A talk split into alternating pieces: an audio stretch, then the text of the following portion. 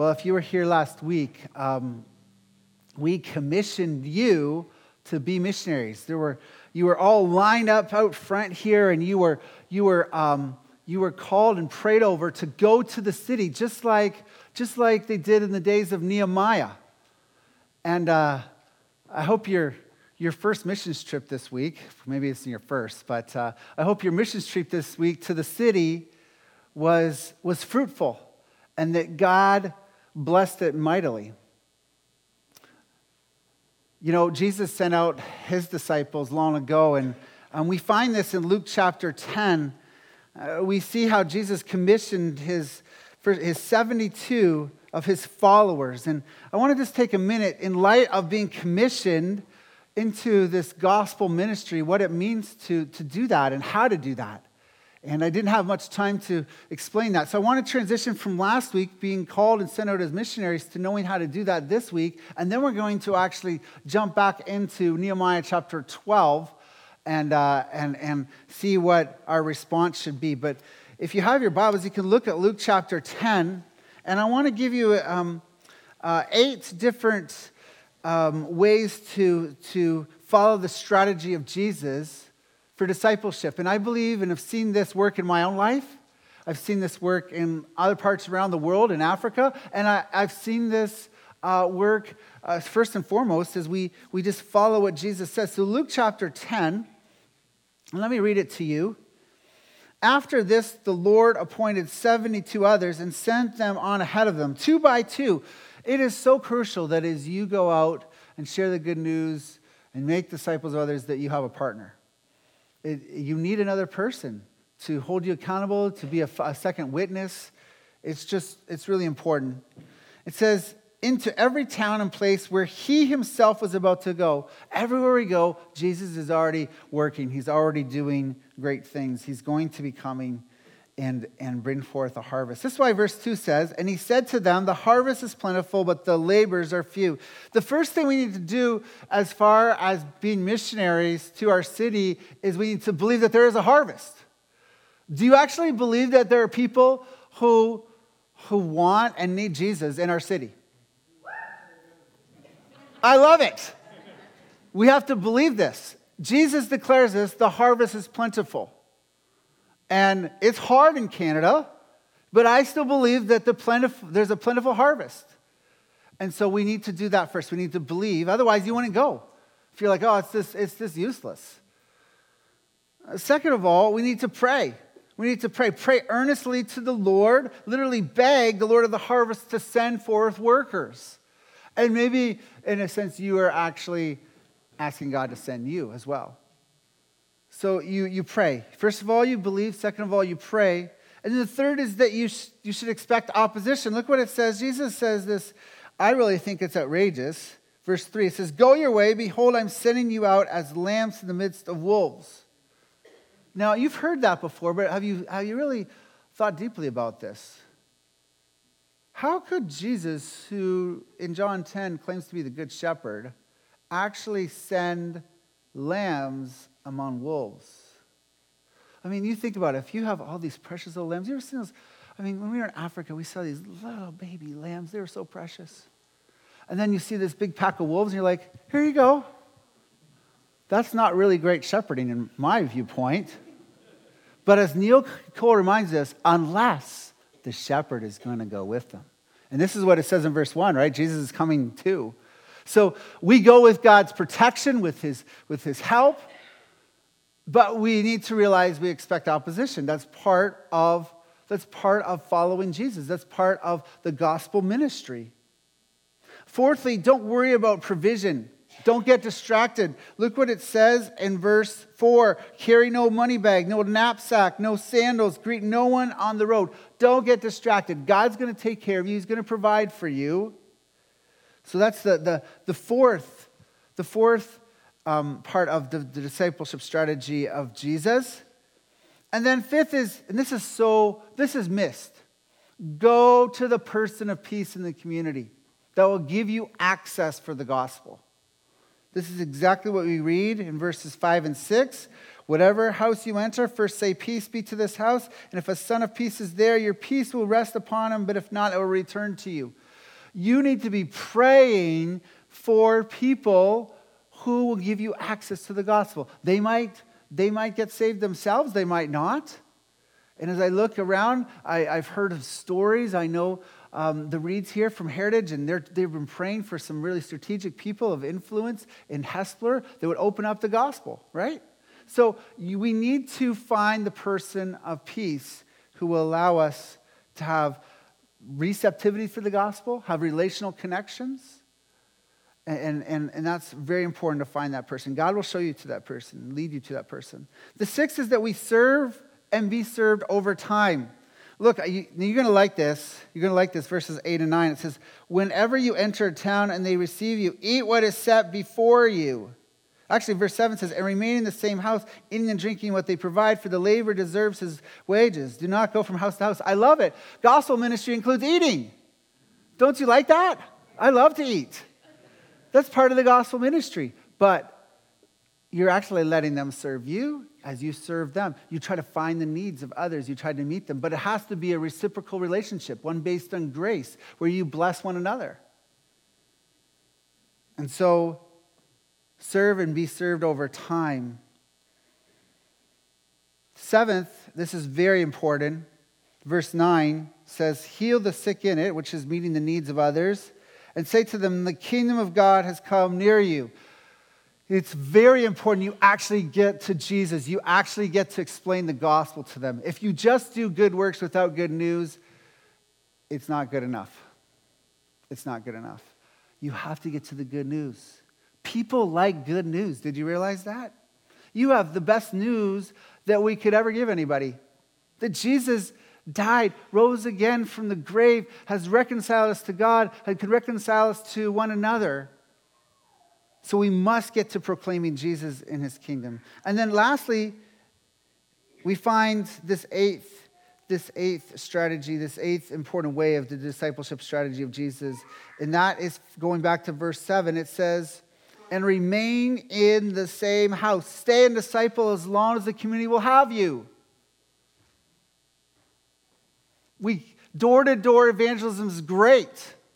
But it has to go beyond this door to door evangelism. You need to actually stay with those people and do follow up. You need to, to, to continue to disciple them, to have a long view, have a long relationship with people. And so, as I thought about it this week, I had to just share these, these, these important truths that I've learned in practice about when I send you out into missionaries. And notice what happens. This, Jesus sent out these, these 72, and look in verse 17 the 72 return with joy, with joy, saying, Lord, even the demons are subject to us in your name. And so they came back with great thankfulness, great joy. Today, we're going to give a report back to how maybe God, this past week, as you were commissioned, there's accountability towards this, that you would, you would declare what God has done. That's why in our small groups and with your leaders, you should come back and say, hey, they asked this question. I didn't quite understand it. This is where you can really learn and grow. This is how the disciples did it with Jesus. They came back and said, This happened. We didn't know what to do. Boy, do you think their, their ears are attuned to learning? Absolutely. Absolutely.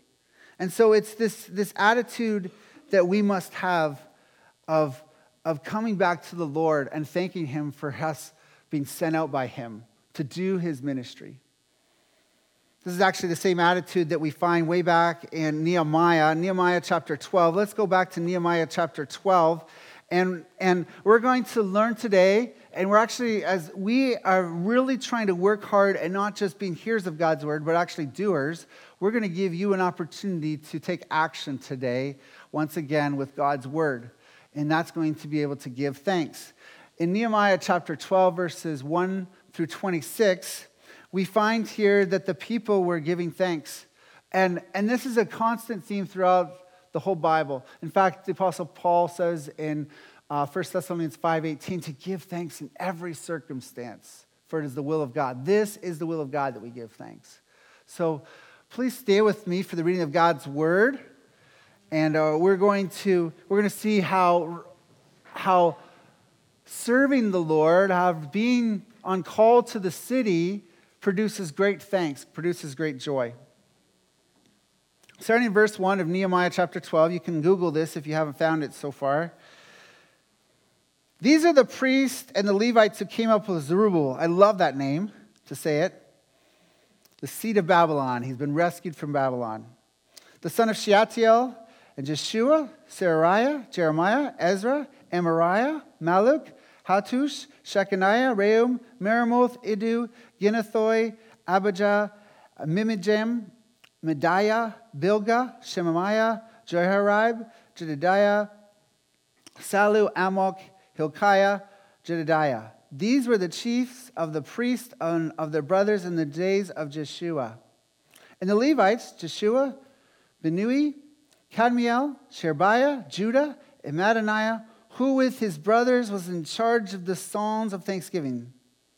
And Bachubiah and Unni and their brothers stood opposite them in the service. Notice that, that's going to be repeated later. And Jeshua was the father of Jehoiakim, Jehoiakim the father of Eliashib, and Eliashib the father of Joiada, and Joiada the father of Jonathan. I better not get that name right, wrong, I should say. and Jonathan the father of Jaddua. And the, in the days of Jehoiakim were priests, heads of fathers' houses, of Seraiah, Merariah, of Jeremiah, Hananiah, of Ezra, Meshullam, of Amariah, Jehonanan, of Mal- Malluchi, Jonathan, of Shebaniah, Joseph, of Harim, Adna, of Meraioth, Helkah, Iddo, of Iddo, Zechariah, of Ginnethon, Meshullam, of Abijah, Zichri, of Minamim, of Modiah, Pilte, of Bilgah, Shemua, of Shemaiah, Jehonathan, of Jehoiarib, Mattani, of Jedediah, Uzziah, of Saleh, Kele, of Amok, Eber, of Hilkiah, Ashbiah, of Jedediah, and Nathaniel. In the days of Eliashib, Joiada, and Jonanan and Jaddua, and the Levites were recorded as the heads of the fathers' houses. So too were the priests in the reign of Darius the Persian. And as for the sons and their heads of fathers' houses were written in the book of the Chronicles until the days of Jonanan, the son of Eliashib. And the chiefs of the priests, Hashabiah, Sherebiah, and Jeshua, the son of Kadmiel, with their brothers, stood opposite them to praise and to give thanks according to the commandment of David, the man of God, watch by watch. Mattaniah, Bachubiah, Obadiah, Meshullam, Talmum, and Akkub were gatekeepers standing guard at the storehouses of the gates, just like our front, our frontline ministry. And these were in the days of Jehoiakim, the son of Jeshua, son of Jozadak, in the days of Nehemiah the governor, and of Ezra the priest and the scribe. Notice, though, all these people are listed because they're recognized by God as serving the Lord and giving thanks to God. Serving, giving thanks is crucial and is recognized by God. You may be seated. A couple comments. First off, in verses 1 through 9, we see the first wave of, of those who've come back from exile when they were first put in exile in Babylon and then Persia took over. And so we see the list of, of really some important names. We have, we have Zerubbabel, we have um, Ezra, we have uh, these, other, these other priests that came and they served God's people and they're remembered. What an important thing to remember those who've been in our past, who have, who have served the Lord and done so with diligence and with thankfulness to God.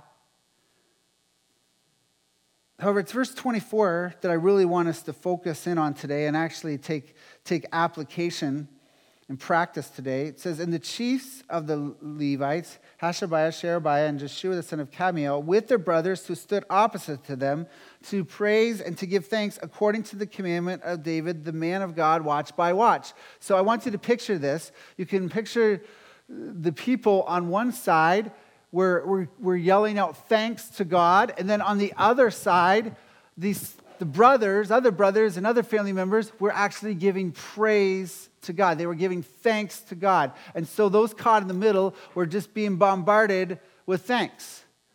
Now, we're going to give thanks. Are you allowed to give thanks other than in October? Right? Can you have like can you have Thanksgiving Sunday other than just uh, in October? Yes? Okay, today we're going to do this. We're actually going to do this. Now, there's 50 names uh, and 50 testimonies that are listed. Some are, are um, are mentioned a few times. They're kind of expanding on this, but I counted around 50 names in this whole text, which meant that every individual listed was to call forth praise. And so that's what we're going to do. We need to remember that being God is not a thankless job. We are to always thank Him, aren't we? We are to always thank Him.